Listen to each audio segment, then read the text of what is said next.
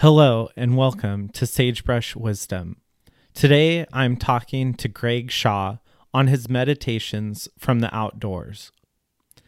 The episode will highlight his thoughts on the romance of the base level and the practice of building blocks into the hunting space through hunting quail, the art of learning through the beginner's mind, walking the line between happiness and setting goals, finding the journey, not just the reward, and the quest for perfection. I liked having this conversation with Gregg, and I know probably many of you know what I think about hunting and fishing. But in a time where many people outside of hunting and fishing are trying to define it and regulate it, I think conversations like this not only help us in our own community, but hopefully give greater understanding to the population around us to why hunting and fishing are so important. I hope you enjoy this one.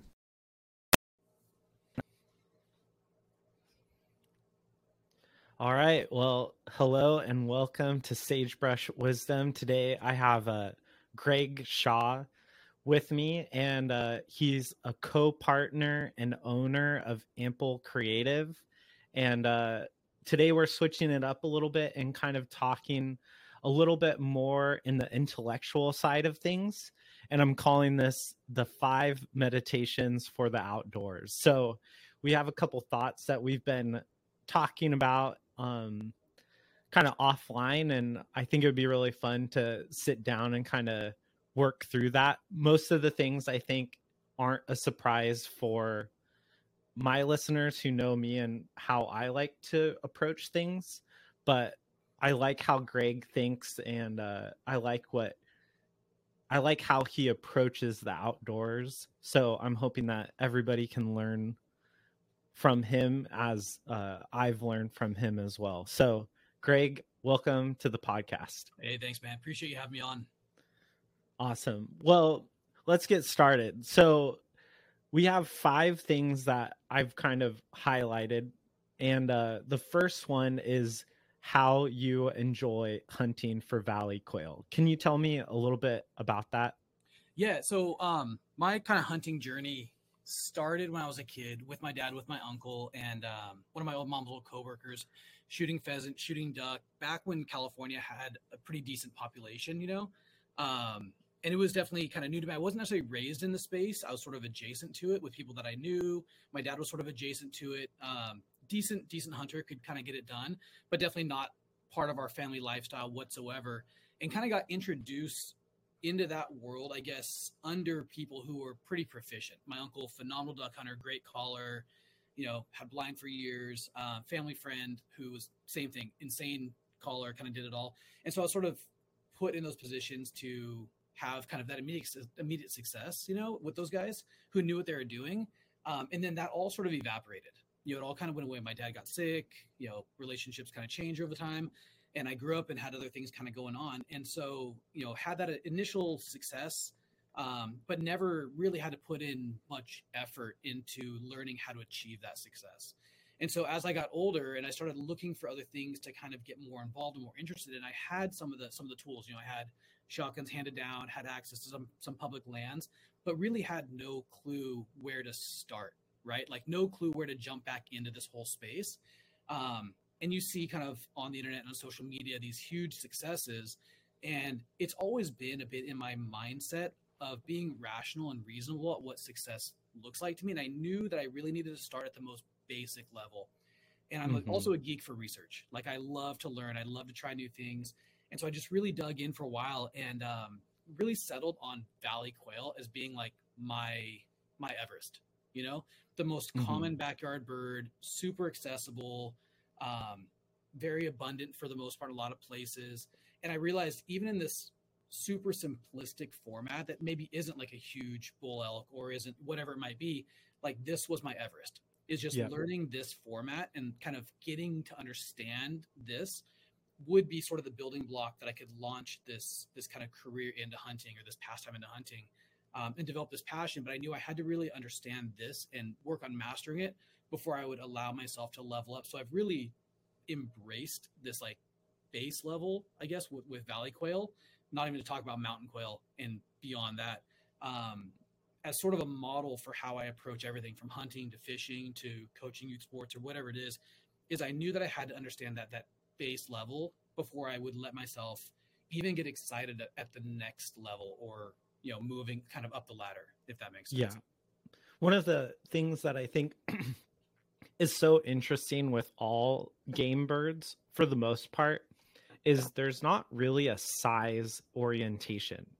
In every other sport, whether it's fly fishing or deer hunting or any of these outdoor pursuits, size starts becoming a huge there's a big emphasis on oh, I caught a 30 pound yellowtail instead of a 15 pound yellowtail, or I got, you know, a four by four deer instead of a spike or something. But with quail and ducks and these birds, most of the time you're like, yeah, I shot a mallard. Right. And there's no way to tell if that mallard is any bigger than your friends or not. And nobody cares. Yeah, hundred percent. If anything, I think people would just kind of laugh that you're even doing it. You know? Yeah, yeah. funny. Like, why is he wasting his time? You know, I can't show this this huge thing off.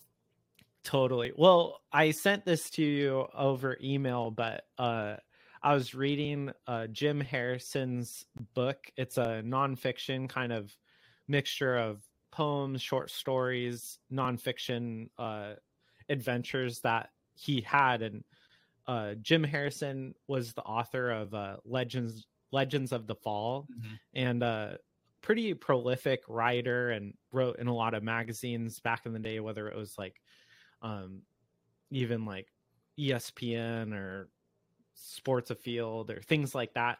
And he had like a very romantic idea of hunting and um, especially game bird hunting. And so he talks about like how there's three very important parts of bird hunting. But what most people think of being a good shot is the least important. The second thing is having a good dog. And the third and most important thing is knowing the habitat of where that bird is. And uh, I just think a lot of times people want to race towards the end before they get even that knowledge of the beginning. When I think of like a high schooler learning how to play guitar, it's like they want to learn how to play guitar so that they can be a rock star on stage and ripping solos and all this stuff. And so they want to jump straight into that before they even learn chords or how to strum correctly or how to even hold the guitar right. Right. To even how to like be able to do that. and have like some stage presence, you know, and be comfortable yeah. in environments one of the things that I feel is really I wish I could go back and change my own perspective is, you know, going along with the music analogy is all the kids that were like super obsessed with sound quality and little nuances of like this pitch and this guitar and that whatever there's certain details and it doesn't have to just be equipment, but there's certain details when you're building yourself up to mastery that become really important later that you kind of have to spend a lot of time in the middle of. You know, yeah. you yeah. you can't just learn what a good guitar sounds like by hearing it once. You have to spend years and years and years understanding what a guitar is and then finally you're like oh i found it. I found the right tone. Yeah no absolutely. So my, you know actually in that same space so my dad was a professional musician for a long time you know songwriter. He's got songwriting credits on a ton of albums and we always talked a lot about this and he was truly like a master. Like he was phenomenal at, at what he did. Um and even having that as like a model to follow and i still play guitar is I don't know if I could even confidently confidently say that I could restring my guitar and tune it without like a like a tuning device and just do it by ear. Mm-hmm. You know, and I think that's kind of like an example, I guess, for me of jumping into learning songs, learning chord progression, you know, kind of making that step without even really having spent the time on that base level to understand necessarily what I'm doing. And I start seeing how that's held me back in my progression mm-hmm. of you know, playing music also. Um, so I think those those those parallels between like hunting at the most basic base level and guitar, or whatever else, um, you can draw a lot of parallels between those things because a lot of those initial steps are skipped because they are kind of mundane, right? Or at least we like look at them as mundane and kind of boring. And oh, so I have this tool that can tell me when the guitar is tuned, but like if the battery dies on that thing or if your cell phone stops working, could you tune your own guitar? Doesn't matter if you can mm-hmm. play every chord or, or do every song out there or whatever. Could you even tune that guitar correctly? And yeah. I don't think I can. yeah. like I'm not sure I could. I don't know.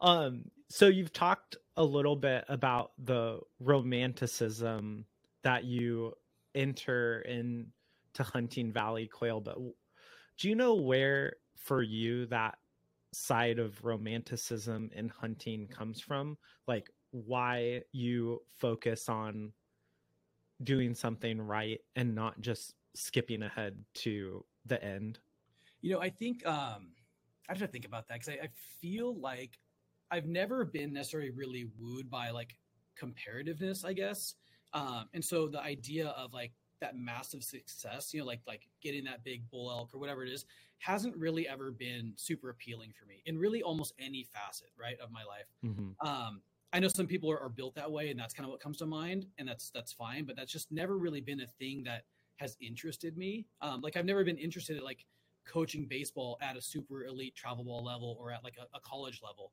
Um, and I've always, for some reason, been more interested in you know the, those slow and kind of steady kind of beginner steps and so i talk about that romanticism in say something like quail hunting um, because i still find for some reason so much like magic i guess in in that and i'm so mm-hmm. satisfied by that and maybe that's me not pushing myself harder whatever it might be but i still find a lot of like deep satisfaction in like the way like the sun rises and the dawn breaks over the valley or you know grabbing a handful of lupine and crushing it up and smelling it um, and listening for those like pips and those chatters, you know, in those blackberry bushes, bushes, and that hasn't got old to me yet.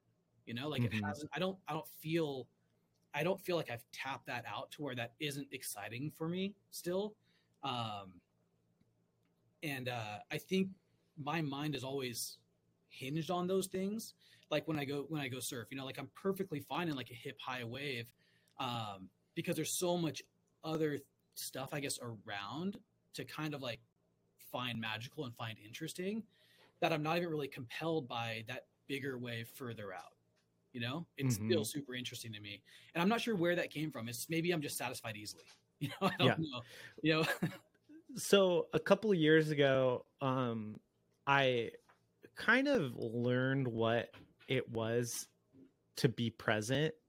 You know, it's obviously all over our culture like yeah. meditation be present do this do that like and i am a very anxious anxious person by fault i guess i like mm-hmm. thinking about things i remember even one time in high school i asked my girlfriend at the time like what she was thinking about and she was like what do you mean? I'm not thinking about anything. Right. And i was like well we're you know sitting here watching a movie whatever. In my mind it was just it and it always is racing to some right, degree. Right. i was like wait you can just be present and not be thinking? And and so that was maybe the beginning part of my understanding that i didn't have the same brain as a lot of people. Right. But a couple years ago i was longboarding down by my house and it was a two foot day and the sun was shining.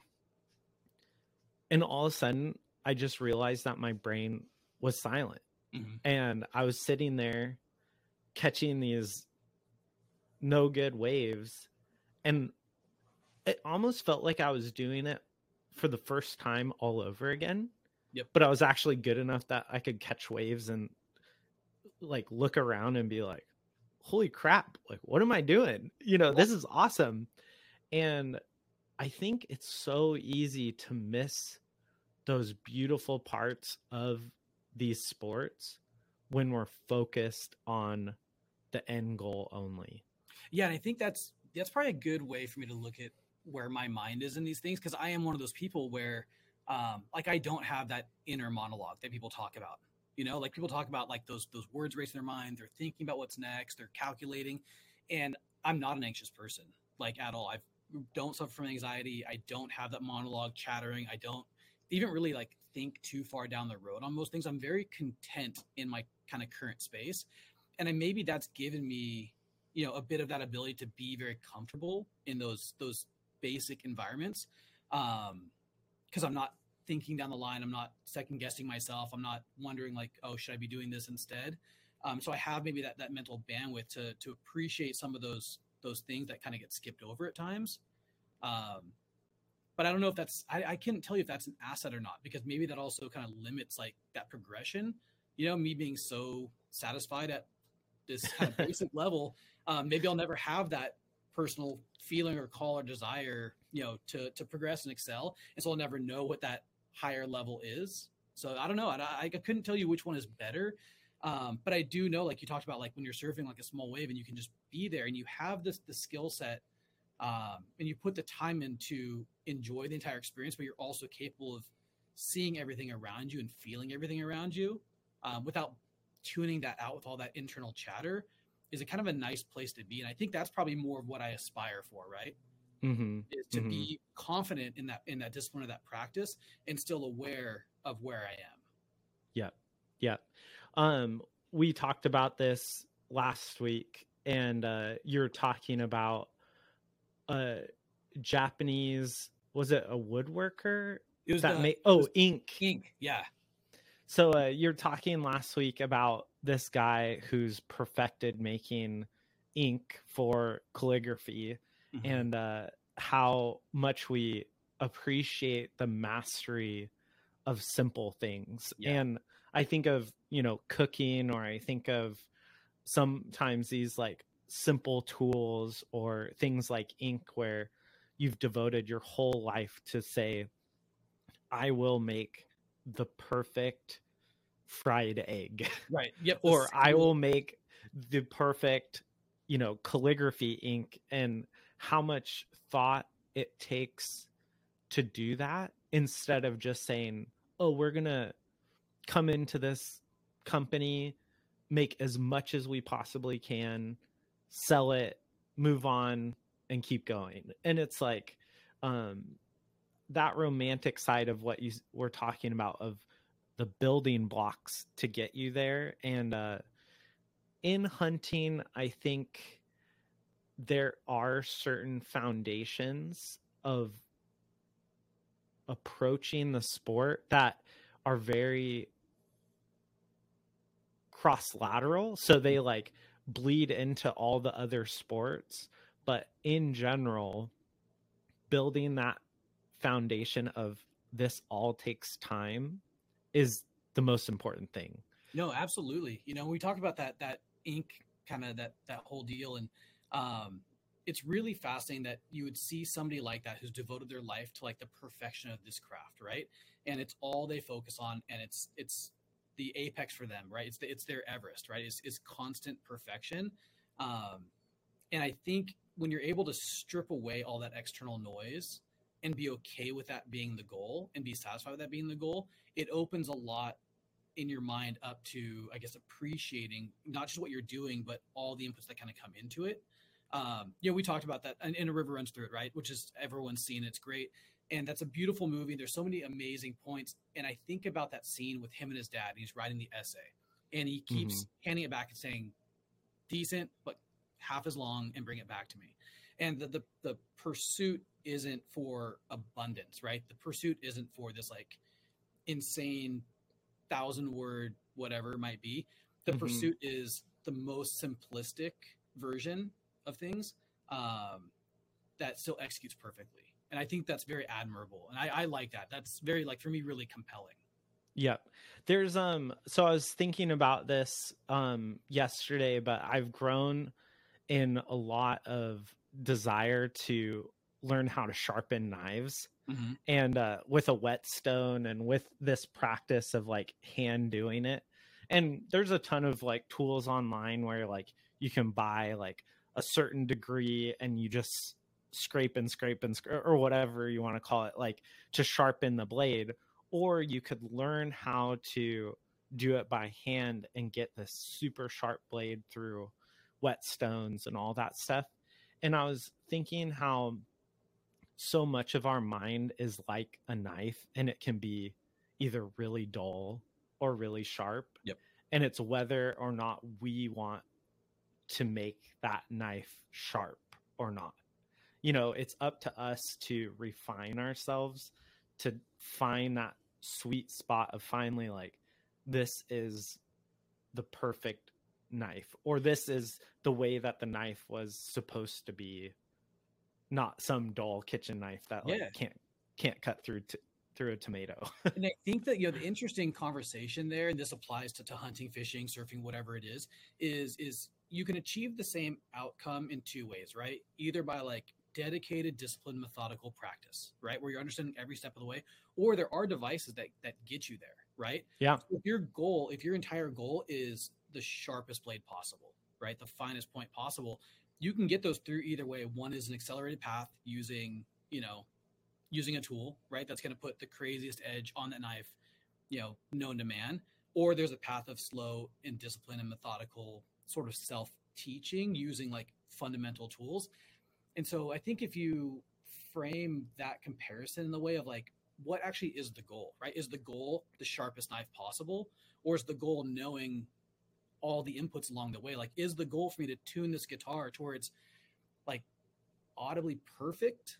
Or is the goal me knowing how to hear it and know where each string is and the tension and the type of string used and how that resonates with you know the age and the body of the guitar? Like what's what's the important factor? And we talked quite a Mhm. bit about this in our in our last call. Is like, is is the that big goal is that success? You know, like, and is that success valid or valuable? And I think Mhm. that's always kind of the conversation because there is a fast track for everything. Like Totally. I know, I know, like I could rent a gun and hire a guide and fly to Idaho or Montana and probably shoot a huge bull elk, right? But like, Mhm. do I deserve that? Like, is that earned and does that give me the validation that I seek in my own mind? And I think for me, it doesn't. The same way, probably using that tool to like get that edge wouldn't really give me the same validation, or at least I don't think it would. I don't know. I haven't shot one yet, so who knows? Yeah. um before we get into all of that down down the conversation a little bit, um you talked about how you're somebody who always wants to learn. So I came up with a question for you and would it be and so the question is would you rather be an expert at one thing for the rest of your life or have to learn something brand new every year and start from zero. So I think um, I think the idea of being an expert at one thing is very, very compelling, and I really, really respect it. You know, and I think it's phenomenal, and I think that's something like because it's so far removed from my mindset that I would love to be because it's not what you know, not what I am or what I'm built for. Um, but I think given the two, I would absolutely choose being a beginner once a year for something, and maybe leaving that thing behind only in the pursuit of starting something new. Um, Mhm. I love the idea of, of doing something different and learning and kind of getting a taste of everything the world has to offer, right? Like sampling. I, I really like that like sampler platter mentality of like, I'm gonna try a bit of this and maybe it'll be a part of my lifestyle. Um, but I'm gonna try a whole wide variety of things and learn the process. And if it doesn't lead me to whatever end goal, you know, some people might achieve, I'm completely fine with that because I love that like intro, that like again, like that romance of like something being novel and unique and learning.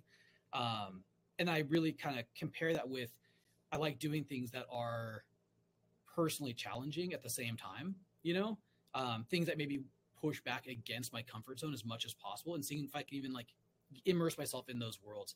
So I think I would personally choose being an absolute beginner at a huge variety of things and learning that process instead of being that singular point focused person, even though I absolutely respect that guy or girl or whatever who can make that thing their, their solid like that the guy with the ink like i respect that more than probably anybody else on this earth what, what they're doing.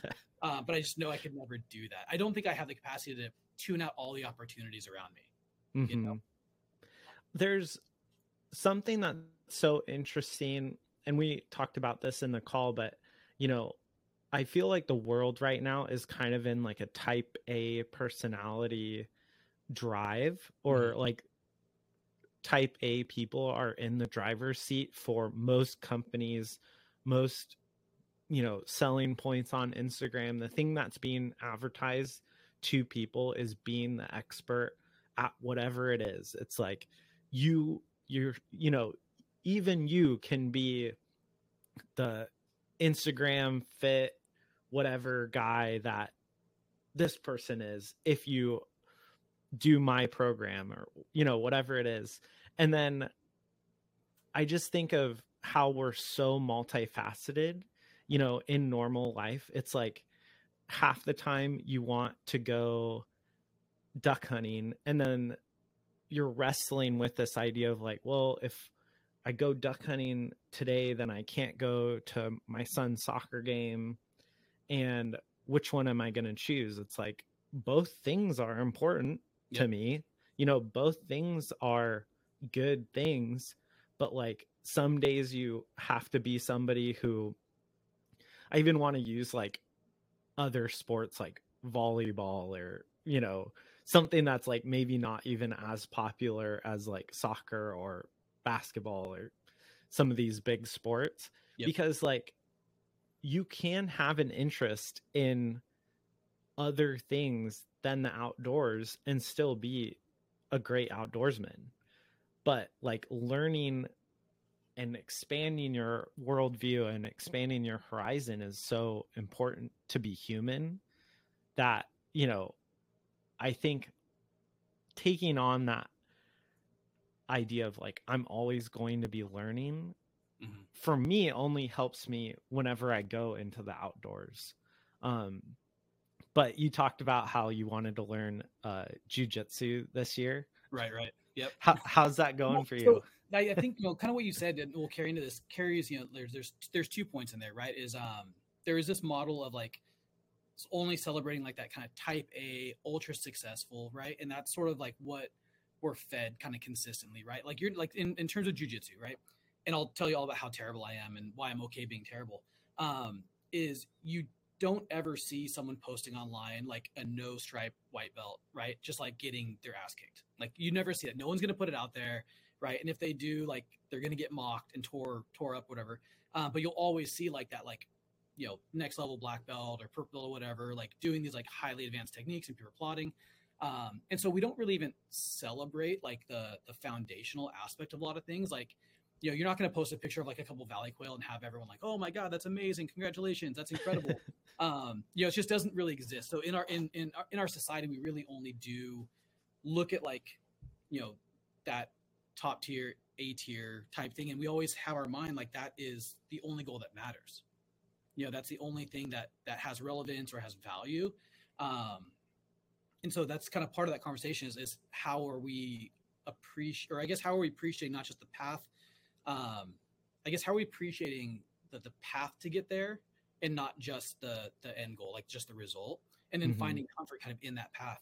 So to get to your conversation about jujitsu, because this was kind of like the newest thing I think for me of like sampling something that is so far out of my comfort zone, like so far out of my comfort zone. Um, it's going great in my mind, right? Because it fits into what I like and what I appreciate. Um, no one would ever look at me doing it and saying he's doing a good job. like I'm objectively terrible, right? Like I'm like absolutely terrible. Um, and the thing is, I think I'm okay knowing that I'm supposed to be terrible. You know, mm like I mm-hmm. don't have, and I think this carries over from like my mindset with hunting and fishing and coaching and all these other things. Is I'm not supposed to be good right now, right? Like it's ridiculous for me to think that I'm supposed to be good or proficient or even know like how to hold on to a gi the right way or where to put a hand to brace myself or whatever it might be.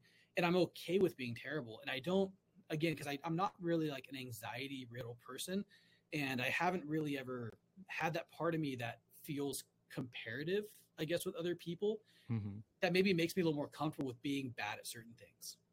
Yeah, right?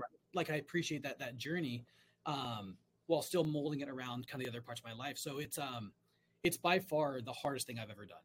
Like straight up, not just hard in terms of like physicality and the mental math that goes into it, but it's hard because it's so foreign to where my comfort zone is. Like I've never been in combat sports before. Um, I you know was in like one or two fights in like grade school and that weren't real fights, and so like even like touching another person in like any kind of an aggressive way is like so far out of my spectrum. And so I knew I was like, this thing is the newest thing for me to challenge parts of myself that haven't really been challenged before. Uh, with no goal of like ever being good or progressing. Like I'm not looking at that next belt or two belts up or wondering, oh, I'll get my black belt in X number of days or whatever. Um, because just getting through this initial hurdle of trying to trying to survive and being okay knowing that I'm just trying to survive right now, again, is really really satisfying for me. Like I'm really loving this like new world that's kind of been opened because it is so deeply foreign to me. And I really, for some reason, I think a lot of people are intimidated by the idea of something new, you know, something they know they're not going to be good at. And I always seem to race to these things that I know I'm going to suck at. you know, and I don't know why. Just I like that, but it's just it's very appealing. There's um last week I went uh with my girlfriend to one of the bars uh up in Fullerton, and uh there's a line dancing class that happened, and I just think of how um it's so easy to say no i'm not going to do something because i feel like i'm going to be that person on the dance floor tripping over myself when everybody else knows the steps. Right you're like oh they're going to look at me they're going to say something or totally and like i liked how you're kind of talking about just offline you're like i don't have like a lot of shame like i have zero shame if yeah. i if i want to go out and like dance and have fun like damn it, I'm going to go dance and have fun. And I don't care if people are being like, oh, you don't have the right camo to be here, or like, oh, you wore the wrong, you know, this or that. It's like, okay. And uh, you told me last week about uh, your fly fishing adventures and how you got started in fly fishing. Yep. But uh, do you want to walk through that story yeah. really fast? yeah, it's kind of funny, and I think it lends into the, you know the same kind of conversation. Um, so you know, I, I grew up managing a group of uh, skate snowboard shops, and was super immersed in that culture for a really long time, which is great and super fun. I think from when I was like 12 until 18 ish, in that kind of range, was like you know running these stores and really like kind of in that lifestyle. Um, and at the time, it was all I did, right? It was all I consumed. It was all the media I consumed. It was all I thought about. You know, there wasn't really internet back then. So it was just like print magazines and friends. And it was just, it was all I did. It consumed every part of me. And there was just this one day when I was like, man, like I kind of want something. This is probably where my like mentality of how I approach things started. Is I just had this idea that wouldn't leave me of like, I want something that nobody else that I know is doing, you know, like at all. And if anything, I want something that's super foreign, that's super like I didn't grow up fishing at all.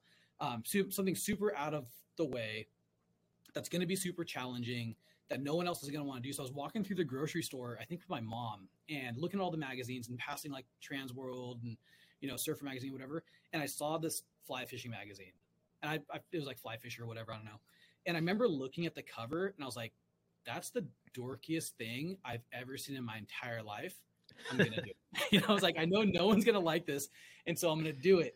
And so I like bought the magazine and dipped in and started, you know, kind of reading and understanding a bit about the, the culture and, and the technique. And I really didn't even understand too that I also chose probably the most difficult way to start fishing. Like I didn't grow up bait fishing. I didn't grow up gear fishing, anything at all. Ocean fishing, whatever. Went like three times. But I managed to like pick off obviously the the toughest avenue. I think most people start with those basic levels and work their way up. So I I guess ignorantly just jumped ahead. Um, and I found some like old janky fiberglass Fenwick rod with like a mechanical reel and just taught myself how to cast and just worked and worked and worked. I probably spent a couple years trying to even catch the first fish with no guidance, but just other than me kind of like learning um, and really like leaned into and embraced this like self taught thing that no one else was really interested in or doing, or even at, at the most, I guess, laughing at, you know? Um, and just leaned into that and saying, this is what I'm doing now because it is so out of my comfort zone and out of my wheelhouse. And also the thing that probably my friends would like laugh at and mock the most.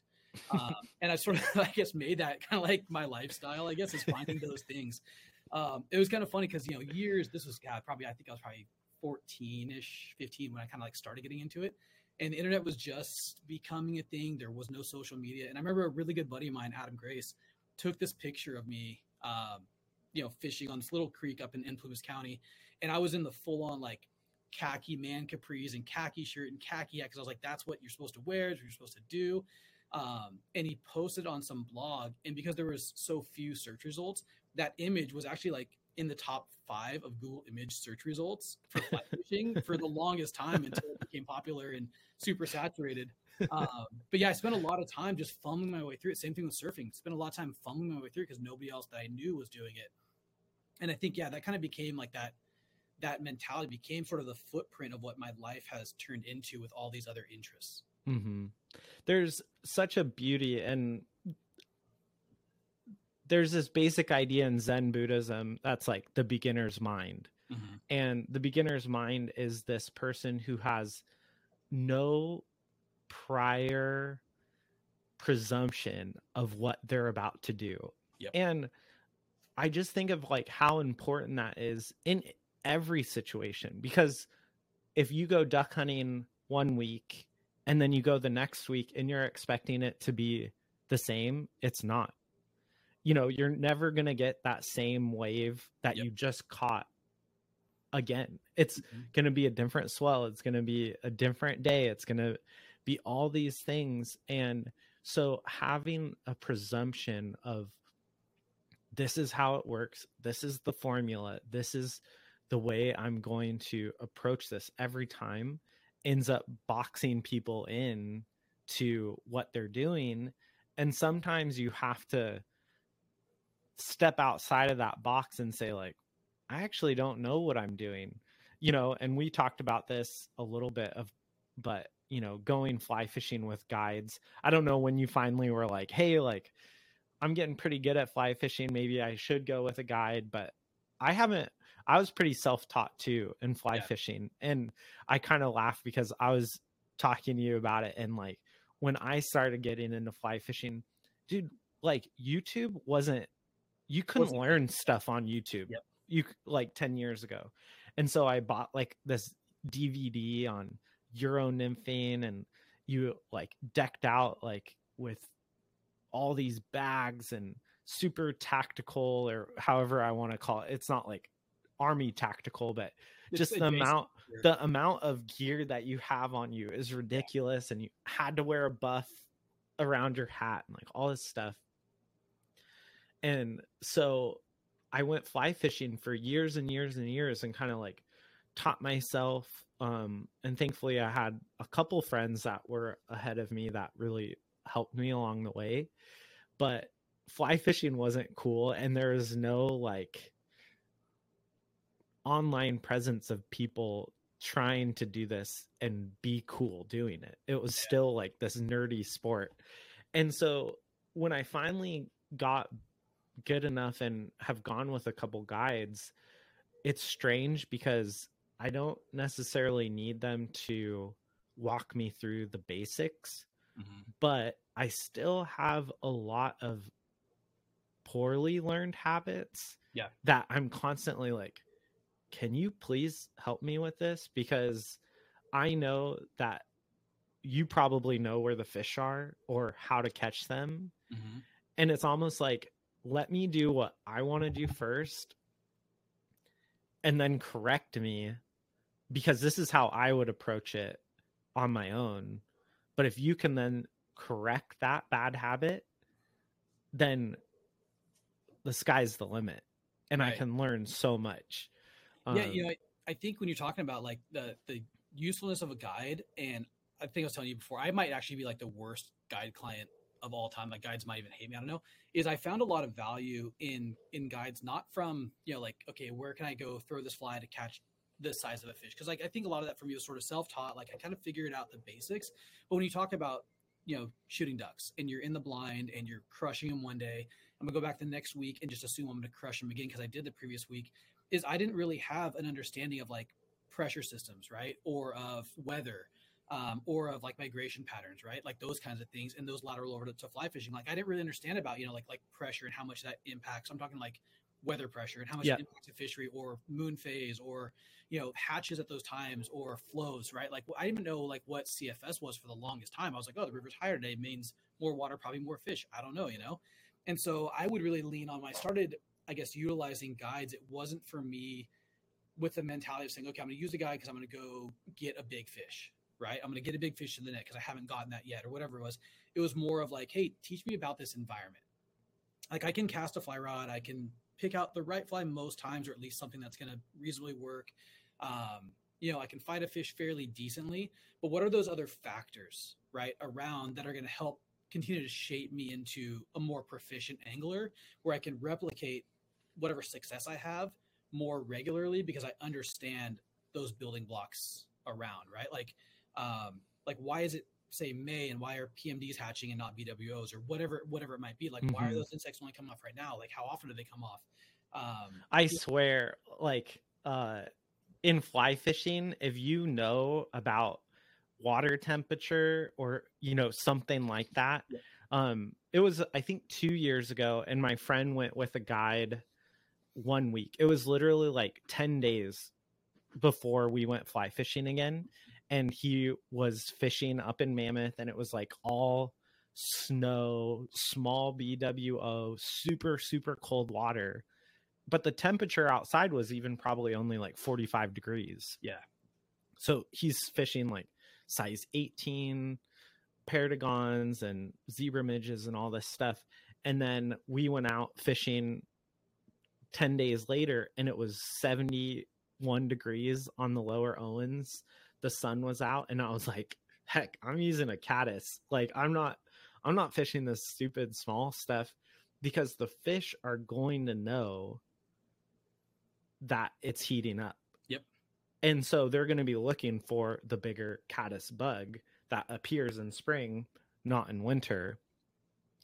And it was like literally like my third cast like instantly like boom fish like yep sick well, yeah it's knowing what those inputs are in the environment that obviously i think breeds a lot of a lot of success so it's like if you had caught a ton of big fish on caddis before and you go and it's like cold and dreary and cloudy and you're not catching you're gonna ask yourself like why like why is that like this bug has been successful before i've been in this exact same spot and they're not touching it um, and I think about, you know, I take it back to, to quail hunting, right? So the opener is this weekend, right? So I'm teaching my son Jackson, who just turned 13. He's got his mm-hmm. first shotgun.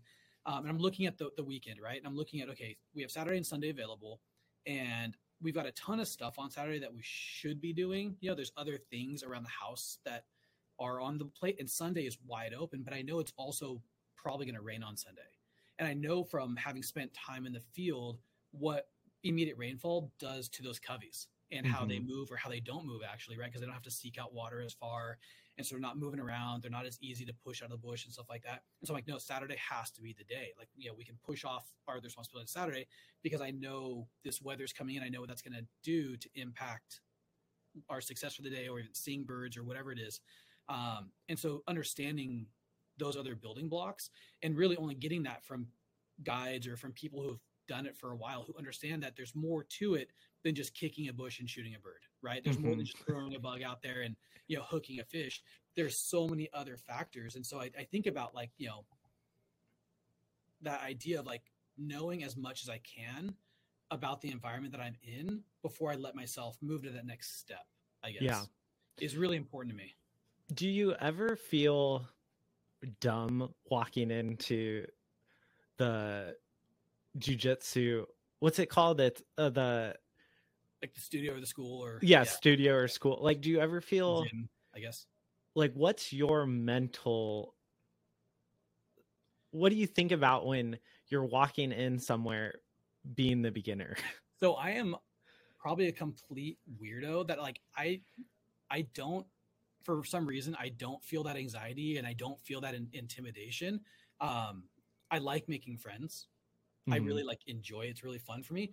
And so I walk in there. I think everyone that I've talked to who's kind of at the same level, it's like before you go, you always kind of tell yourself all the reasons why you you know don't want to go and whatever. You're like, no, I'm just gonna go do it. I'm gonna get in there.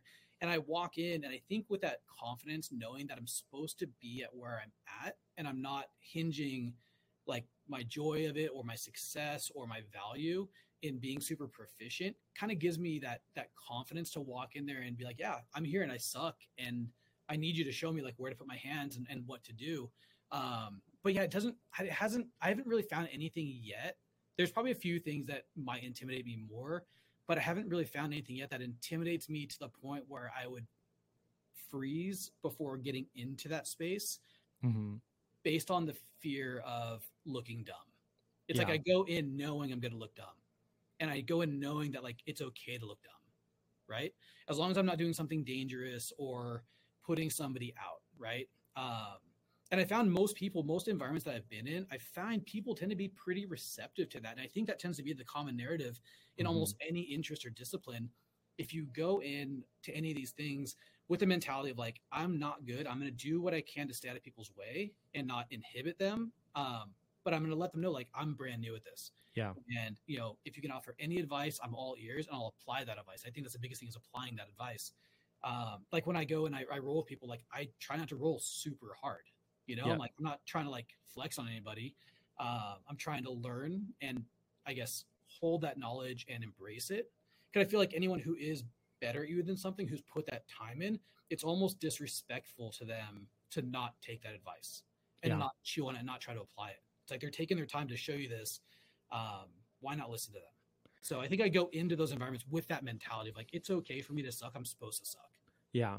That is, I think, the interesting part of this idea of the beginner's mind is it sounds like such a bad thing to most of the world because we want to be experts and we want to be pro and we want to do all this stuff. And uh, then you realize that the beginner's mind is kind of a strength It is because Yeah. if you have and i only understand this in like rock climbing not jujitsu but in rock climbing you could be working on a problem and trying to make a climb and you could be working on it all day long or all week long or whatever and then somebody's like hey move your knee like three inches to the left and it's like on the crux of the problem and so you do that and then you're like Like, oh, that was wait it. everything just changed like all the leverage i now have the strength to make the next reach or this or that like it is so subtle what sometimes is keeping you from success or failure and all you needed to do was to say i don't know what i'm doing Yeah, exactly. i'm i'm ready to ask the question like Yep. help Well, I think there's a lot of there's a lot of confidence in embracing that beginner's mindset, you know, and I think that's kind of a, a beautiful thing that people look past really quickly is like being able to walk into an environment of whatever and be okay saying I'm not sure what I'm doing, you know, or, or I'm going to learn the basics or whatever. Um, I think that's a very like admirable level of confidence that people gloss over and don't value. I think as much as they should. Mhm. Um, there's a lot of people who don't even go into those environments because they don't have the confidence to walk in and say, I'm objectively bad at this. I'm going to be bad at this for a while, whatever it might be. Right. And I think that is the door that people set for themselves where they don't let them walk into these spaces because they're so afraid of what might happen, right? Or how they might look or how they might be perceived when it's very like humbling to just say, you know what, I'm not good at this and I'm working on learning, but I need help along the way. Yeah. One of the quotes that I heard on Modern Wisdom a couple days ago is um it's better to go with what you have than to not go at all. Oh, yeah. And I think a lot of people are waiting for that chance to be like, "Oh, well, I'll go and do this when I finally you know, take a class or I finally get enough money or I finally XYZ and all they needed to do is just go out there and try. But I do think it's funny. I went fishing this last year on one of the sport boats and uh I've been pretty proud of my like offshore fishing skill whatever and uh quick quick to learn, I'd say like super amped on it, super passionate and still I ended up going up to one of the deckhands and was like, "Can you look at my knots?" Because like if we start catching fish, like I haven't done this in a year and a half, you know, or whatever, a year at this point. Can you please help me so that I know that if I catch a fish, it won't be because of my knot that I lost the fish. Yeah, and imagine for a lot of people like that the biggest hurdle that they face in that environment is being too afraid to ask that deckhand to look at that knot, right? Mhm. It's like they would rather just hope it doesn't fail, you know, and then all of a sudden you lose a fish because the knot came undone or whatever. um, because the biggest conflict for a lot of people is just that humbleness of saying, just double check this for me, you know, or how do I do this the right way? Um, Yeah. And so that's another one of those doors I think people tend to close for themselves because they are too nervous of being, I don't know, like like shit on in some way by someone who probably wouldn't anyway. I guess you know, like that deckhand's never going to look at you and be like, "Nah, you're you, uh, you'll be fine," or or I don't have the time for you. You know, like you all benefit from that not holding. Everyone does, you know. Yeah. Um, and so yeah, I feel like people's fears of having those like approaching those questions, approaching those those people, um, tend to be self-imposed fears. You know, they're internal, they're not external. Like I Mhm. never walk into like the jiu-jitsu school and I've never rolled with a single person who's shut me down and said absolutely not. They're like always like absolutely yeah, you know? And then it's reaffirmed by when I'm actually listening to them. Yeah. You know? I, I really like that picture of jujitsu, and I know it has nothing to do with the outdoors on like a face value level, but why a lot of people end up doing it, I think, is for this idea of learning. Yeah. You know, as as much as people think like, oh, it's to be like a beast and it's to, you know, use all my leverage against somebody. It's like, no, like we're doing it to be humbled. Yes, 100% to be humbled, to learn something totally different, you know, to activate a different part of your brain that maybe you haven't like activated before, you know, like a, a- calculating more of a chess match kind of part of your brain. Uh, Mhm. but no, absolutely, you know. So um one thing that I'm curious about um and this is on to the third point but I wrote this idea of like setting a goal for happiness. Yep. But do you find when you're going out into the outdoors that you find happiness versus like having your expectations let down, I guess. Yeah, I, I know what you're saying. And I think um I think I go into a lot of things with really low expectations and I'm okay with low expect like I'm okay going to the field on Saturday, right? And I'm totally okay not shooting a single bird. Like I'm completely fine because my expectations are that we got out there, we're in the environment, we're you know, learning the environment, learning the space, teaching my son to shoot. Um, and if we don't put a bird in the bag, that has zero bearing on whether I'm satisfied with that day on any level. Like I could paddle out to go surf and not catch a single wave and be completely content with that experience. And I Mhm. feel truly kind of content with that. Um, and I've had success in certain areas, right? Whether it's like a wave I've caught that's been great or a you know turkey I've shot or whatever it is. Um, and it's it's fine. Like I I enjoy it, but I feel like my personal happiness is just being out there trying more so than whatever the end goal kind of might be, right? So I Mhm. know any time I go, I'm gonna have a great time because my only barometer of success is being out there. Yeah.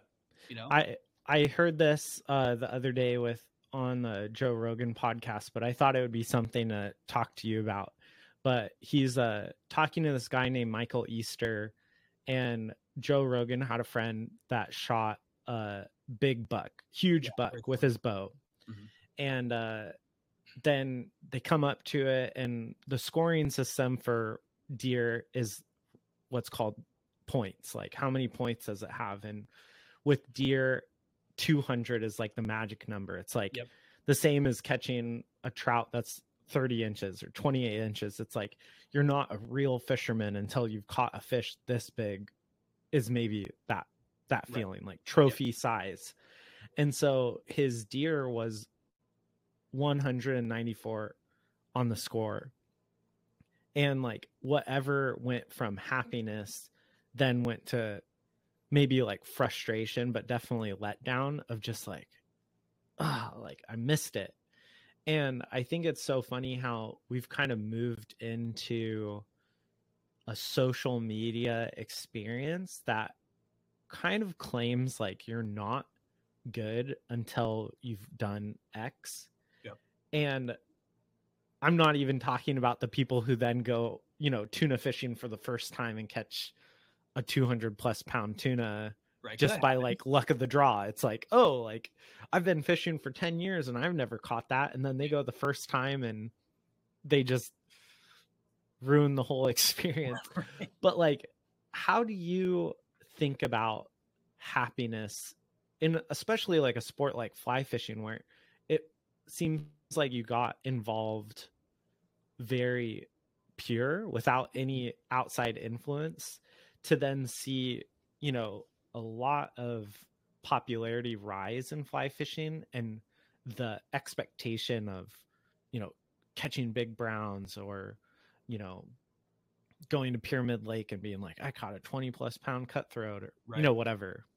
You know, I um I think I would I think I'd feel some sadness if I hinged my happiness on a single like a single success. You know, like if I had shot that deer and it didn't measure up to, to the 200 mark, um if that was reaching like the summit of Everest for me, if that was it, then what comes after that? Mhm. Right. So that's my only, I guess, like barometer of success. What do the next 30 years of my life look like? You know, because there's probably if I say say you shot into 200, right? Like what comes next? Like is is your only satisfaction being, uh, you know, 210, right? And are you not satisfied until that happens? And I just, I I can't, I can't embrace that. I guess. Um, Mhm. it's just it's hard for me to imagine a world for myself where I couldn't enjoy the experience without hitting some like phantom or fake benchmark that I've set for myself, Mhm. right? And again, like I said in the start, maybe it's going to eventually hold me back from hitting that 200, you know, mark or hitting that whatever 200 pound tuna mark. Um, but I just couldn't imagine a space where that's it, right? Or that's Yeah. the demarcation line of success. I think what's so interesting, and this is just me thinking about it, but like happiness is not a goal, it's a state of a- mind. Yep. And so a lot of people have this goal in mind, whether it's shooting a mallard or it's, you know, catching a big tuna or XYZ, and they think that that goal will then become after this moment happiness is found and like i struggle with this because i am somebody that does have a lot of goals for the Mhm. outdoors um and it's really easy to be disappointed because you're not hitting those goals Right. Yep. but like happiness has nothing to do with that journey of whatever goal you have and i think that we don't really talk about that very much in the outdoor space is like you could have a great day and be so happy Mhm. and be like i didn't even fire my gun Yep. and for me that's a really like admirable place to get to because they're like in your journey like you will encounter the situation where you do achieve that right or you do catch a you know 28 inch brown trout or, or or shoot like a super insanely you know bearded turkey like those those things will happen along the way um but if that like that if that moment is the only marker of success um it just seems like a sad place to exist you know and it's Mhm. kind of like why why even do that because you most likely will achieve that you yeah know, at some point in your journey, you will most likely achieve it. So if you can't find that satisfaction and that happiness in the journey and the path, like from the start to that moment and then beyond that moment, like kind of what's the point of it? Because at some point, like you'll eat that deer, it'll be gone, right? At some point, you'll be tired of looking at the rack on the wall. Um, at some point, everyone's seen the picture and given it as many likes as they possibly can. And then what comes next and what does that mean for your happiness? mm-hmm. You know? Mhm.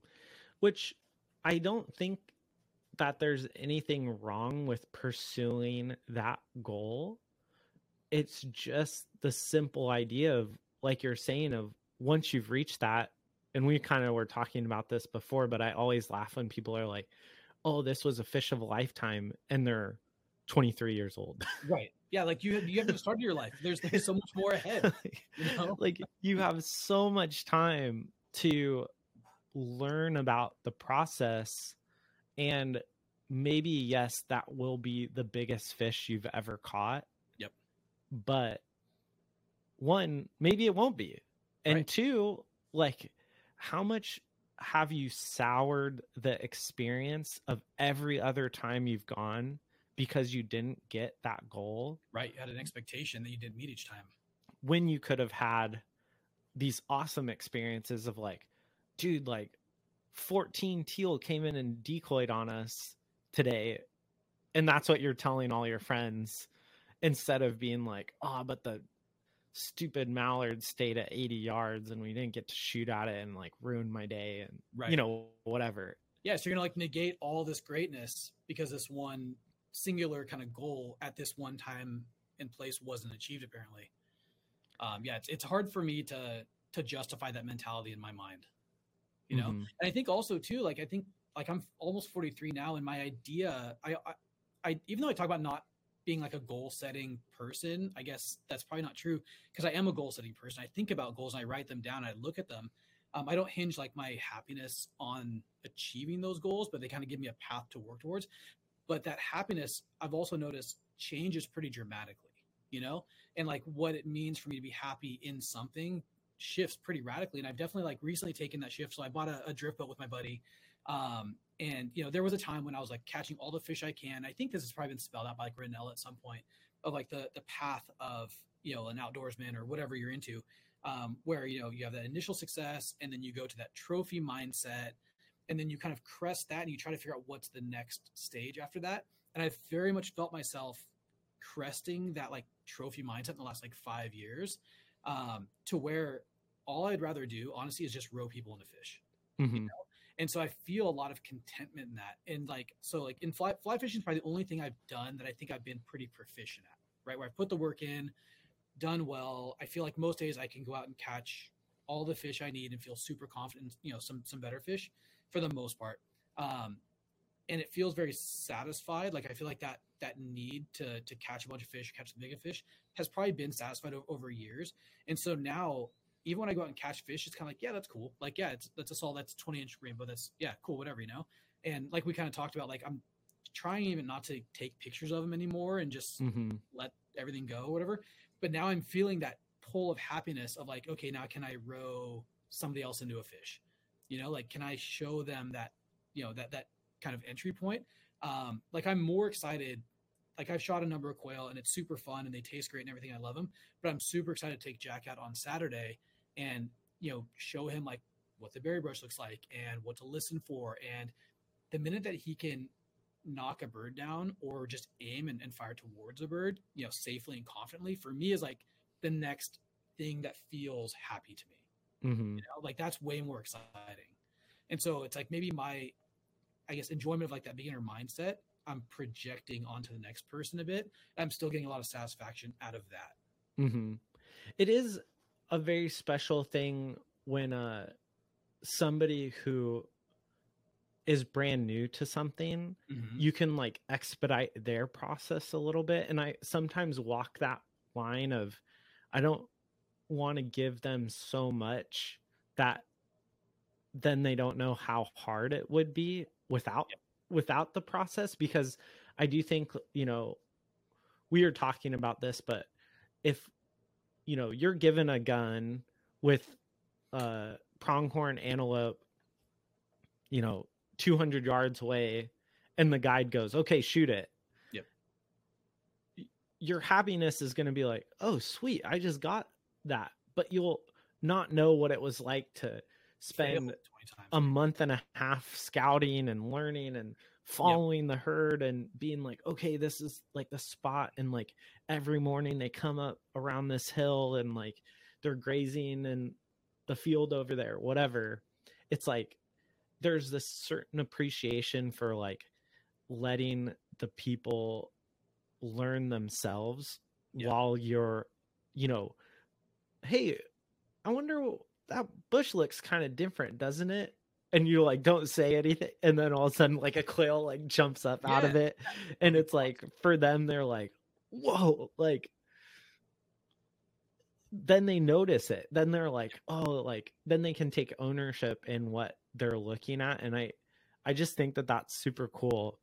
Yeah there is i mean i think like you said that ownership of of having earned that knowledge you know is super super important. I think it's a little tricky because we are at that like crux. Like i definitely half my life was lived in like a purely analog state you know? Like there was no real internet there was no cell phone no instagram no no tiktok or whatever.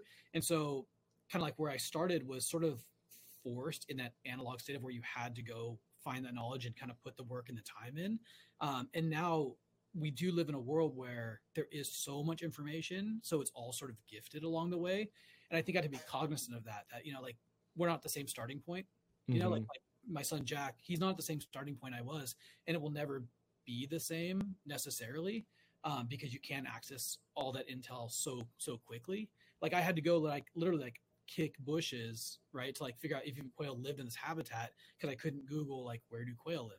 Yeah. Um, and so it's like and so it's it's there is a I guess an accelerated amount of information that's available to them. But yeah, I think that is the exciting part is when that light does go off that they notice, hey, this is what's in their crop. This is kind of what they're feeding on. This is when the rain hit last. And they're starting to put those pieces together. That is the the earned information that I think is really valuable, you know? Mm-hmm. Mm-hmm.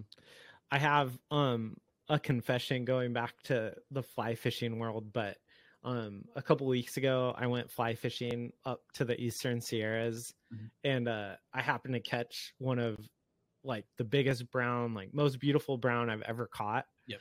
And uh as much as we are just talking about like oh like I'm trying not to take photos, like I'm trying like I found this hole and I caught two fish within like four casts. Yeah. And that barely ever happened. Like I've never really found like a honey hole where it's just like, oh, here's another one. Oh, here's another one. It's always like fish for an hour, you catch one. You fish maybe for 20 more minutes and get another one, but it's never like super steady. Right. So I caught two rainbows and they are decent, good fighters, but like not anything to write home about. So of course, like just reached down in my net, threw the fish into the back into the water and like went on my way. And then this big fish finally took my fly. I think it was the third fish that I caught in that run. And I'm yelling at my friend who is with me, like taking photos for this like trip that we're on, like trying to get him to come over because he was at, at the car. So he like runs over and like takes a photo of me like holding this really nice brown. And like I still haven't gotten the photos yet. You're like hungry for it, right? oh dude i'm so i'm like antsy every day i'm like oh and i'm like trying to tell myself like it's not you know i keep trying to tell myself all Yeah. i want the photos to like show my dad all i want the photos to like text a couple friends Yeah. and then like i know the second i get that photo i'm putting it on instagram being like Yep. what's up everybody like caught this big yeah. yeah, it's, it's it's a hard spot to be in, man, because like, you know, you wonder like that that dopamine hit comes in, in one of two ways, right? It's it's in the moment catching that fish, right? Or is it a day later posting that fish and getting kind of all, all the applause? Um, and we are definitely conditioned right now really hardly for that latter you Mhm. know like that's sort of what we look forward to more than the experience it's almost like the experience is just a step along the way to the goal of like putting it out there for people to kind of fanfare over. And i'm definitely like absolutely as guilty as anybody else. Like it's it's still hard for me like when i catch a good fish or do whatever to not put it out there and hope for that celebration and hope Yep. for applause. Um, and that's definitely been a huge battle. Again like coming from that analog state into this like digital space um, i can only imagine how hard it is on like young people now where that is their only like as like like spot of validation for the experience Mhm. right? It's like how many likes or how many comments or or you know even the comments are like oh where was that and you're like oh, i'm not going to tell you you know like that's all Yeah. just dopamine. That's all that is is that just like you know dopamine hit. I'm important. Look at me. I did this. I'm not going to tell you because i'm you know the guru or whatever. Um and those things pump out so much dopamine in people's mind for that short-lived burst. I think it is a very weird balance to try to let that go and not just i think not just be mindful of like i'm not going to do this but not even feel the craving to do it. Mhm. you know? And that i think is a huge battle. Yeah. You know? A huge huge battle. I've been looking a lot into dopamine over the, like the last two months and uh not really in the sense of happiness um and seeking out like oh when did I feel like happy? When did I feel sad? But noticing how much I'll start craving it Dude, right? between the periods of when that last good thing happened Yep. to when the next good thing is about to happen and how much it kind of builds up in your body to be like oh man like i just don't feel like i'm worth anything today and like you realize like maybe it's because like you haven't posted anything on instagram yeah in a couple days and nobody really knows how important or unimportant you are Right. Have you heard much about the whole concept of like like dopamine detox? Right. Uh-uh. I mean, it's it's definitely becoming like a more prevalent conversation about like detoxing yourself from like the constant pumping of that into your system. Um and just sort of like depleting it so you have like a baseline. Cause I feel like, you know, we we work off like a high level of cheap dopamine. And I'm obviously not a scientist on any level, but that seems to be like an odd manufactured baseline that we sort of all exist in these days.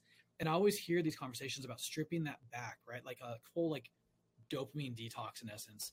Um, so when you do feel it, you feel like the full weight or capacity of it. You know, and I always wonder what what that would feel like if you're able to strip away all this external manufactured kind of stuff. Like, would it feel different? You know, like if you Mhm. didn't post a fish or if you deleted your Instagram, right? Yep. If you deleted Instagram and a few months later you have no Instagram, no social, nothing, whatever, you caught the sickest fish you've ever caught. Like, would that feel different? Mm-hmm. Like in that moment? I feel like I want to say it would. Yeah. There's this like in the quest for happiness, right? Like most people think it's an immediate feeling and it's something that they want to feel every day. Yep. But I feel like most of the time, happiness is actually found years and years and years later. And Yeah. so some of those things that happen to you that maybe aren't, I don't know exactly what you mean by cheap dopamine yet, but I'm going to ask you in a second versus long term, maybe serotonin or that overall like accomplishment of mm-hmm. like but you know you could go from catching you know what you thought was like the best wave of your life and being like so jazzed and like smiling back in the lineup being like bro like you would not believe what just happened Yeah, yeah. and you think that that's happiness but really like a year later or 3 years later you remember the wave a tiny bit but you remember that like beautiful evening with like no wind and like just your friends out and like all these other little things and you're like wait that was actually the happiness Yep. side of it. It wasn't that i caught this magnificent wave or you know that i caught the biggest fish that day or whatever. It's like the adventure that captures you and i think i i do think i crave that adventure a lot just to be quiet and somewhere like uninterrupted for you know multiple hours and i Yeah. think that's why i like duck hunting so much is because i'm not looking at my phone i'm like always looking in the sky waiting for something to happen but i'm not like there's not really a way that you can make look make duck hunting look cool like Right. you can try but uh, you're just not really going to actually succeed in it Yeah, yeah. and so there's like a lower desire for me to perform in it and more of that experience of just being there you Mhm. know and letting the hours just pass you by but um what do you mean by cheap dopamine versus maybe like natural dopamine So I, you know, I said this is poorly formed because I just sell hats and sunglasses for a living. I'm not a scientist or whatever. um, but you know, I, I think an important word to put into the mix here is satisfaction, right? Mhm. Because happiness and satisfaction, I don't think they're the same thing, and I don't think they really collide as much as people think they do. And I think they're kind of independent, right, in a way. Um, and so I think about like like cheap dopamine. I think about you know a picture to Instagram that people are applauding, and you kind of get that wave of like value. You know, like oh, like people think this is cool, my ego swells or whatever you know it might be.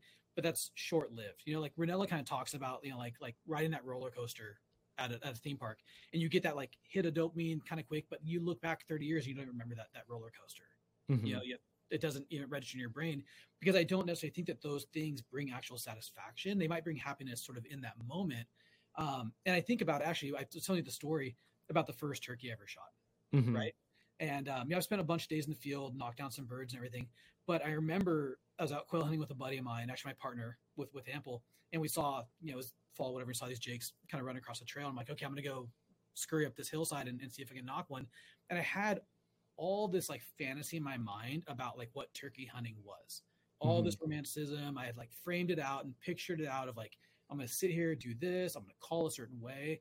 And so I was kind of getting ready for that experience. And I'm like behind this, this oak, and this group kind of walks up. And I realized in that moment, I'm like, this isn't the the picture I had painted.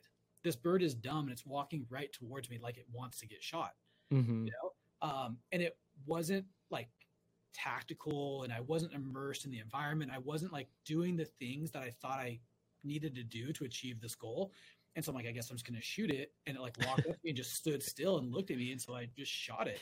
And I ended up shooting it in the ass, you know, and like like I didn't kill it and I had to go finish it off. And it wasn't like pretty and it wasn't romantic and it wasn't like what I had I think that's a good like barometer for that expectation. I didn't meet the expectation. So like I I shot this bird and I had a bird in the bag. And in the moment, like I felt that dopamine rush, like, oh, I did it, I was successful. But after a few years down the road, I look back, I'm like, that wasn't success at all, you know? And I wasn't satisfied with that experience. You know, Mhm. even in that moment when I felt like I'd been successful because I'd achieved this goal of like taking my first turkey, um, I didn't at all feel like I earned it. And so it didn't translate for me into satisfaction or success. yeah. And so when I think about like that that cheap dopamine, you know, whether you stumble on it, whether you, you know, go out and try to, try to gather it from somewhere like on, on social or whatever it might be, at least for me, those things haven't really, I guess, lingered and felt like satisfaction satisfaction or success. mm-hmm. You know, if that if that makes sense. yeah i i think a lot of the time the very end photo of you know a successful hunt is measured as success and we live in a world that we just simply can't take in that much information and Mhm. we can't know the highs and the lows of Right. a hunt like we barely ever read like the full comment of like oh this is how it went down and this is what happened and didn't happen but we still self prescribe the inner story that we think happened Yep. on that hunt to be like oh man like they're sitting in the forest and they bugled for the elk and it came running into 18 yards and stood broadside so perfectly and then they let their arrow go and knock down this six by six and in reality you know who knows what happened like it just wasn't pretty oftentimes Right. Like- it rarely ever is, man. Like rarely. it's like the biggest fish I catch is when I'm like done with the drift. I'm not paying attention. I'm like talking to somebody or filling with my vest, whatever. And all of a sudden, I'm like, oh shit, that fish is right there. You know? And yeah like, cool. Like I didn't try for that. You know, like it wasn't my intention. It's there. You know? It's like I fully expect one day to like be out deer hunting. You know, like whatever, and be walking and just stumble across a good deer, not because I Yeah. Was tracking it or understood the terrain or the migration pattern. At some point, those worlds will intersect. You know, if I put enough enough time out Mhm. there, and I will have that opportunity. But is that a satisfying opportunity? yeah yeah And for me, not really. You know, regardless of what the picture is at the end. Totally. Yeah, I wonder. So I've been thinking about this quote for a little while, and I don't know even if the quote was used out of context, but Cam Hanes, you know, prolific elk hunting, Yep. you know, archery guy, um, quoted uh, Scarface a couple months ago on his podcast and was like, you know, one of my favorite quotes is from Scarface, and he says, "Every dog has its day." Yep. And I took this line and I was like, dude, that is so badass. It is so like what I needed to hear at that moment. Like, you put your work in long enough and you'll get your day where like it's all out, you know, wide open fishing. You can't mess up if you tried. Yep. And then I watched Scarface uh last week or two weeks ago, and I was like, I think he used that quote a little bit out of context A little loosely, maybe. a little loosely, but even more so, that basic idea of like, if it's your day and it's too soon, like, would you even appreciate it? I don't think so. You know, like if I wouldn't. if you went to a private, you know, private stretch of river where they stock it with, you know, 20, 25 inch rainbows Yep. and you have all day to fish it and you're the only one fishing, like how long would you be fishing before you got bored and just be like, well, that's not what I'm here right? for. Yeah, exactly. If it's yeah, when it's when it's too easy, when it's not when it's not earned, there's just not a lot of like value that resonates or echoes over over time. hmm You know? So, what do you find that does have meaning over time? Like, what is it that you seek to bring, as you're saying, the satisfaction into you, this outdoor experience? You know, I think um, that's probably the hardest question you could ask me. You know, because I, I don't forecast a lot of, of goals of what that satisfaction kind of looks like. Mhm. Um, I like to tell myself that proficiency at each of those stages, you know, I feel that satisfaction. Um, there are certain things that I enjoy challenging myself for that that bring me some satisfaction. Like I'm at that point with with fly fishing where like when I know that I've caught a bunch of fish super close in like an easy to wade spot, right? Like I know those are done. I could stand there and probably do better. I'm at that point where I'm like, I think I want to wade to that super sketchy spot, you know, and I want to get over there because I know no one else is going to go do that. Um, Mhm. I think that's kind of where like that goal in my mind is, is like, yeah, like I've, you know, I've pounded all these, these quail fields, but I've never gone that extra mile over this mountain and down this like rocky outcrop. And I know no one else is going over there. So I Mhm. think that is kind of like the next the next goal is like maybe I'm going to push myself a little harder, a little further, and maybe taste a little more that that danger, even if it's for the same outcome, to know Mhm. that I could get to that. You know, so I don't know if that answers your your question necessarily because I don't necessarily have a goal in mind. Like for hunting, you know, like it would be cool to shoot a deer. That'd be that'd be great. You know, um, but I don't hinge that as like the only reason my hunting career is, is successful, you know? Um, and so I don't actually, I don't really know how to answer that other than putting myself in, I guess, more uncomfortable or slightly dangerous circumstances, right? In pursuit of whatever that next thing would be. Um, Because, Mhm. like I said, with with waiting, like I know what this bank feels like. I know what the the riverbed's like. I know what the flows feel like. I know where that rock is, and I know I can sit here safely, and I know I can have success in this this safe spot. But I think I like that challenge of like, all right, I've done this. I'm confident with it. I know what I'm doing. I'm gonna go over here where it's sketchier and see if I can replicate that success under like yeah. heavier flows or waist deep in a rapid or whatever it might be or under this hanging you know tree branch i'm going to see if i can i know i can cast correctly but can i cast around this obstruction now Yeah. and if Yeah. i can find success that's awesome because that will come but being in that environment sounds very appealing to me I actually love that because um let's say you know even there's certain levels of fly fishing and like the I feel like the fir- one of the first levels in fly fishing is like you tie on a squirmy wormy Yeah. and also my level of fly fishing yeah but like you spend your whole life like going where you've always caught fish Yep. using the same fly using the same technique using just like the only little bit of knowledge that you have knowing that you're going to catch four fish in 2 hours drive home eat dinner go to bed. Yep. and that is awesome. You know you're great. You've you've mastered this one hole. Right. Yep. But then there's like the risk of being like would you risk moving to a different part of the river or a different river or um when i went on this fly fishing trip with my friend like i'd never been to the river that we went on. Mhm. and i have said this for a long time because i do really like exploring rivers yeah. but man are they hard to fish. Super Dude, hard.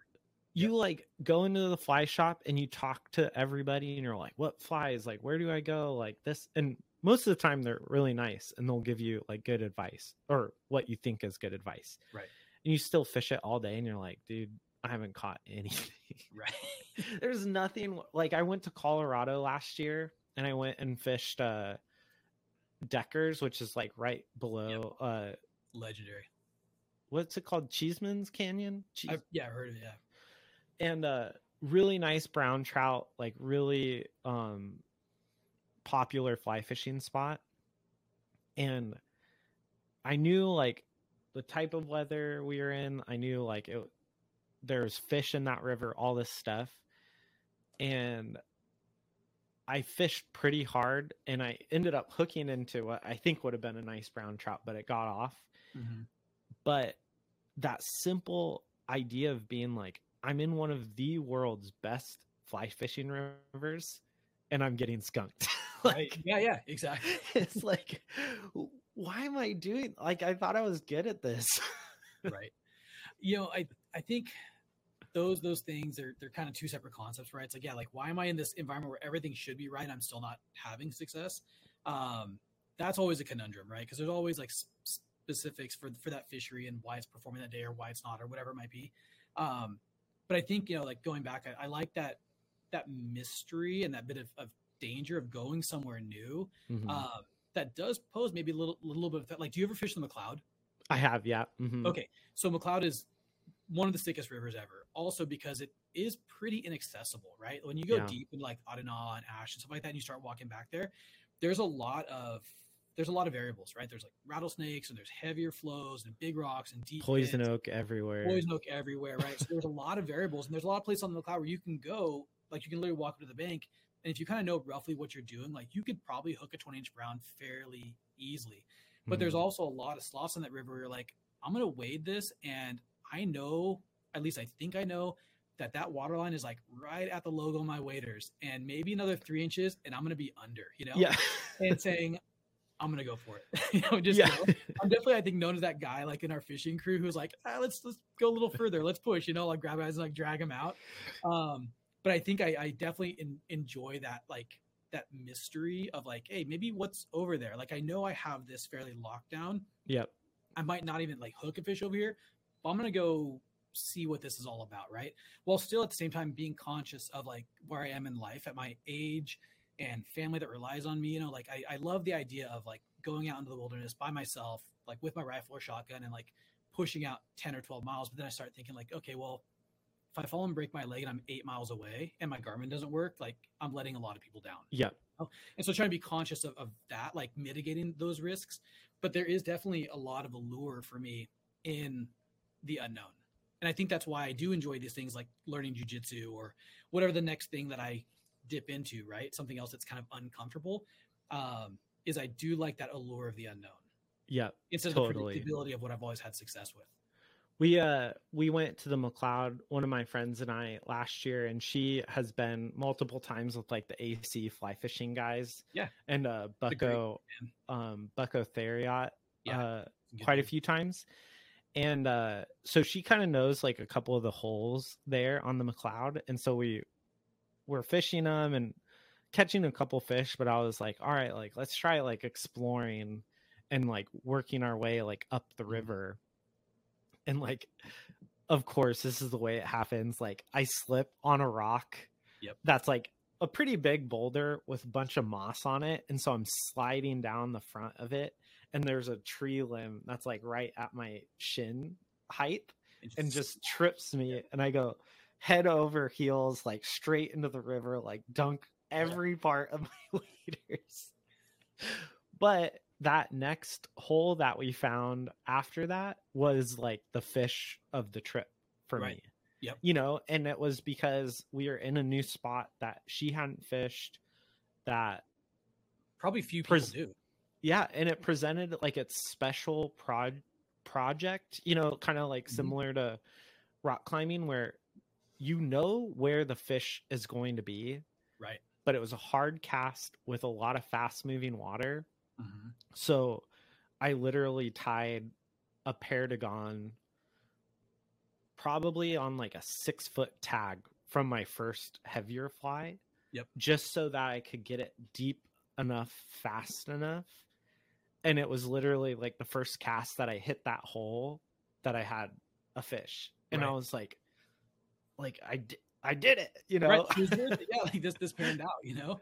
So I guess what I want to know is like, would you, would it still be of value if you got there and did all that and didn't touch a fish? Yeah. Like, would you would it still be valuable? I feel like I feel similar to you in um I'm willing to risk it yep a lot and um learning different techniques whether that's duck hunting or fly fishing or um one time I was on the Yuba and I was fly fishing while I was like every every spring I go up and visit my parents and I go turkey hunt in the morning and then fly fishing in the evening. Mhm. And uh dude, I tied on the smallest dry fly one that I've ever tied. It was like a size 18 like CDC fly. It wasn't even like had like a parachute on it. And just that risk of like having a fly that you've made alone with it being that small on a river like that Yep. you know having one i had a fish rise to it and i was like how does it even see this like Right. Yep. the the part of the body of that fly is like so much smaller than like a piece of lead from a pencil It's invisible out there. That that kind of like makes all that risk worth it for me. Yep. And most of the time it's not anchored in success. You know, most of the time you move all your decoys to some ridiculous thing or you put two two duck decoys out instead of a hundred and you're like, we're gonna see if this works. But that one moment where like it finally works and you kind of like learn all this new stuff Yep. makes it all worth it for me Well, I think what that lends itself to is what we've been talking about about really diving in the building blocks, right? So you so you tie on this little fly, right? Let's 18, 20 inch, whatever. I've got this one little tiny BW. It's like a 22 loop wing, and it's like my prize BW. I'm never like John Bayaki gave it to me past a few years back. I like I covet this fly, um, but it's super super tiny.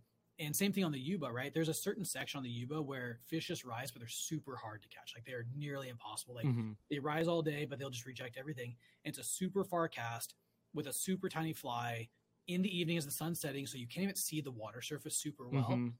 And I knew that I was putting the right bug, and I had success and connect with a really, really good fish. But because I instinctively knew how to cast, how to mend, and how to set that drift in the right way, and that the fish taking the fly was sort of like the the outcome of all the work I put in, right? Um, along the way. It's like I didn't have to think about mending the right way because I was so built in from years and years and years of casting and mending and casting and mending. I, it Yeah. just kind of came naturally, you know? Um, I didn't even have to like see the take. I just knew instinctively like when it happened, how to set, how to set a certain way with a super tiny fly, then how to fight that fish, you know, down the river all the way. Um, so we talk about doing that, like moving deeks into an unfamiliar spot. Like you're not doing it out of ignorance. You're you're taking the right decoys. You're facing the right direction. You know, you know Mhm. which direction the wind's coming. Um, you know the migration pattern. So it's like you're taking all that built-in knowledge because you spent all that time at the base level to learn it to set yourself up for that success in that moment if it does come. And it might Yeah. come, it might not come. There's a good chance that, that it does come. But even if that success does come and you didn't put that work in at the start, you could never realize that success. Mhm. You know, you could never hook that fish or, or call that bird in. one of the hardest things and i think the yuba is a good example of this is like that water is so fast Yeah. oh man like to learn how to drift right on that river with a dry fly especially a small dry fly Right. is so difficult and it takes a lot of gumption i want to Yep. say like a lot of courage to say like hey i'm gonna do this but the thing about that river from what it seems like is that is the only way to catch fish It is, yeah. And you know I- Yuba for me is a, is a special place. It's like our you know backyard river that I spent a ton of time. That's where I learned, where I still go all the time. And um, you know, it it it is interesting, like a like a deceivingly tough river in a lot of ways because there's not a lot of fish in there. You know, you Mhm. talk to, to guides and it's estimated there's like five to seven hundred trout per mile. I want to say is what most of them say. And you go to like the green where it's seven thousand or ten thousand, and so like not only is it like a tough river with a lot of like fast moving water and braiding and, and you know different sections but then you pair that up with a super low population Mhm. um, it probably i mean i think the yuba is one of the best training grounds for like really difficult fly fishing there is it's Mhm. uncomfortable to walk you know like walking on those cobbles isn't fun you know it Yeah. hurts um, and yeah you slip and slide in there it's pretty fast moving some sections and so yeah if you can put all those pieces together in a really hostile environment it's pretty magical. I think it's pretty amazing what what can happen. Like we talked about, like within the McCloud, it's like it's a pretty hostile environment. It's not easy to fish, and so you can you know scurry down a cliff face, bang your shit on a log, and to get success in that environment means a lot. It sounds like you have per- personal experience of sliding down the cliff face. Oh, dude, I fall so much, man.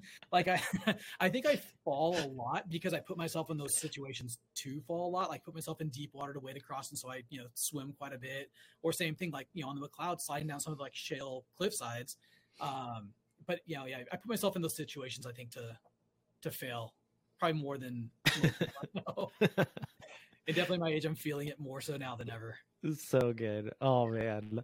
Okay, so the last point that I wanted to talk about was the culmination, I think, of all this is the quest for perfection and uh, kind of the art around that. Because to some degree, we're, we're talking about romanticism, we're talking about, you know, the journey is the goal, not the trophy type stuff. But like, what does perfection look like for you?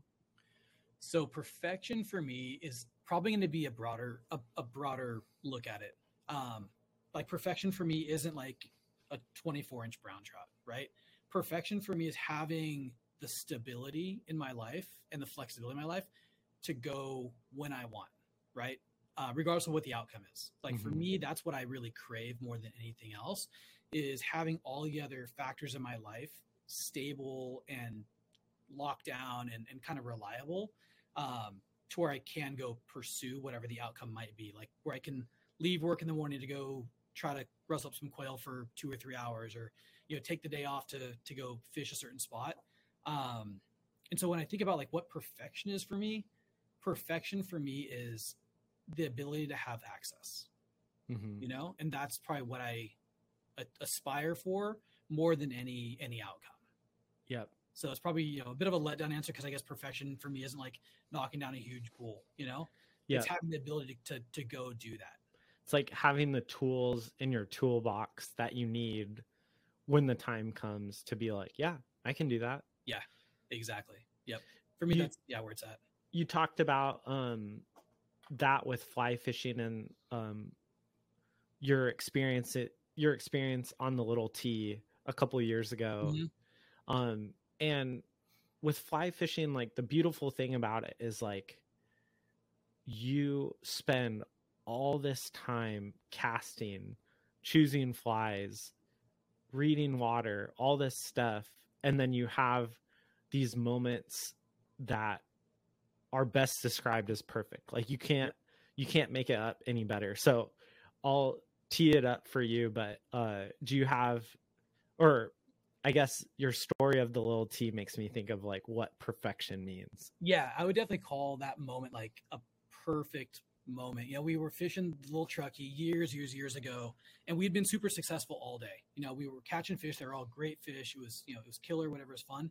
And um, I think I was, I was telling you that there's this one section which is definitely a harder to fish section of that river. It's a pretty easy river for the most part, but there's one section where it's a, a deeper slot against a bank with some fast moving water with a little tiny sliver of like slack water.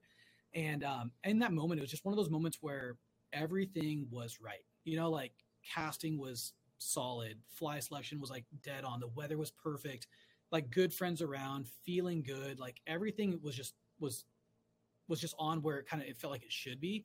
And I remember reach casting for this one little slot, and it couldn't have been more than maybe like a foot of like slack water, right? And mm-hmm. setting the mend and setting the drift and hooking up with this super solid fish that came out of the water once and spit the hook. And it was a great fish, and I lost it. Like it was it was one of the best fish I've probably ever tied into. Um, and I remember in that moment when it came when it came free, and it, there wasn't even like that feeling of like, oh, I wish I'd landed that thing. I wish I'd like seen it whatever closer and, and got it in the net. It was that I had, I, I guess, sort of like the culmination of all those inputs. Like I talked about that little BWO on, on the Yuba. It's like I set the cast correctly. I hit the mend where it should have been. I was using the right fly. Everything was good around it. And to have all those things come together for that that moment of like instant success right there was super super satisfying. Even if that fish never made it to the net. You know, I, I knew at that moment I had like maximized everything I had learned up until that point. And that felt really, really good. And I feel like that's what it will feel like someday in the future when I do take like some bull elk, right? Like when I do it the Mhm. right way and I've put the work in and learned the building blocks and approached it authentically. Because in that moment, I feel like I approached that fish really authentically. Yeah. And even though it didn't make the net, that didn't really matter because I've caught bigger fish than that along the way that I don't even remember. But I remember this one because it was a challenge. It took everything I I needed and everything I'd learned to even get myself in that position for that success. Um, so that was definitely a perfect moment, you know. But it's great to know there's more of those on the horizon. That's not the last one that'll ever be. Totally. I just love that idea though of maximizing your known experience to reach whatever moment Yep. that was. And I think with all of these uh experiences it's like that. It's like um last year my brother and I were out tuna fishing and uh we've more or less pulled ourselves up by our bootstraps Yep. to get into the offshore world like walking into the tackle shop being like so like can i buy like a rod that can like be a good bass fishing rod and tuna rod and everybody's looking at you like you're an idiot like if you you know we are just like so green I love that. walking into these tackle shops like just so excited to fish but like Yep. one it's really expensive but two just like there's a lot of things that you need to know how to do each of these activities and just because you're out on the ocean catching a 20 pound yellowtail versus a 20 pound tuna is different you know and even though they're the same size like they run different they need different line like all this stuff different hooks. So like in this moment last year we ran out and i think i told this story but it's like a different lens of thinking of it. But we ran out and the fish were like super close. They were like right off of newport coast and i tied everything. We like got the right lure um for the day start trolling and we probably trolled for like 10 minutes and then we got a bite and our line just starts like peeling off of the reel and i race down to s- set the drag and set it too much and it like pops the hook Yep. and just like we reel it back in and the hook's like completely straight you know or like Fish bent out of the way. just so bent. And thinking of that it's so easy to be upset and to be almost looking back with a sense of disappointment or frustration or all this stuff of like oh like i'm such an idiot. Like why did i do that? But then at the same moment if you look at it like that of this is the first time we really ever hooked into anything trolling you know our was such a second get there. our it- second year of like tuna fishing at Right. all Yep. it's like you have to you have to think that that is as perfect as you can be Yep. in that moment exactly. Yeah, And- maximize that time. you will learn and you will have your day where something happens and finally now I'll never touch the drag like that again. Right. Yeah. I've learned my lesson. Go. Yep. But I still have so many lessons to learn when I'm out doing new things and all I have is time. Right. You know, Yep. hopefully I have years and years and years of being able to keep trying and to keep going after these things that I love and I'm going to make mistakes just as much as I'm going to land great fish.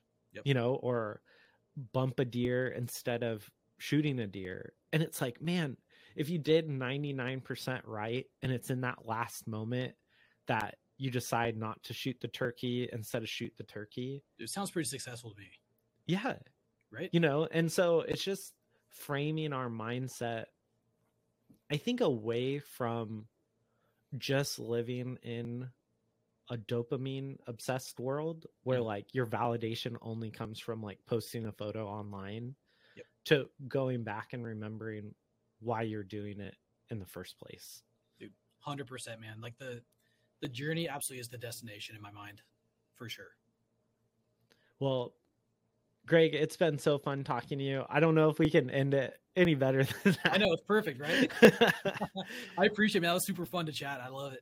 So fun. I cannot wait to go fishing with you at Yeah. some point. and uh I've valued our conversations over Instagram for I don't even know like 2 years now and Right, likewise. um we might even have to go to a Kings game together so Very, very down. This is the year. light the beam, you know. Exactly. Light it up. Big on that right now up here. Awesome, man. I appreciate it. Awesome, Gregg. Thank you so much. All right. Talk soon. Bye.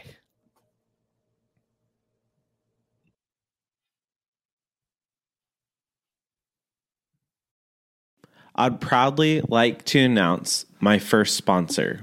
Sagebrush Wisdom is brought to you by Windward Westward, a community of folks seeking deeper relationship with the natural world and richer conversations around the table.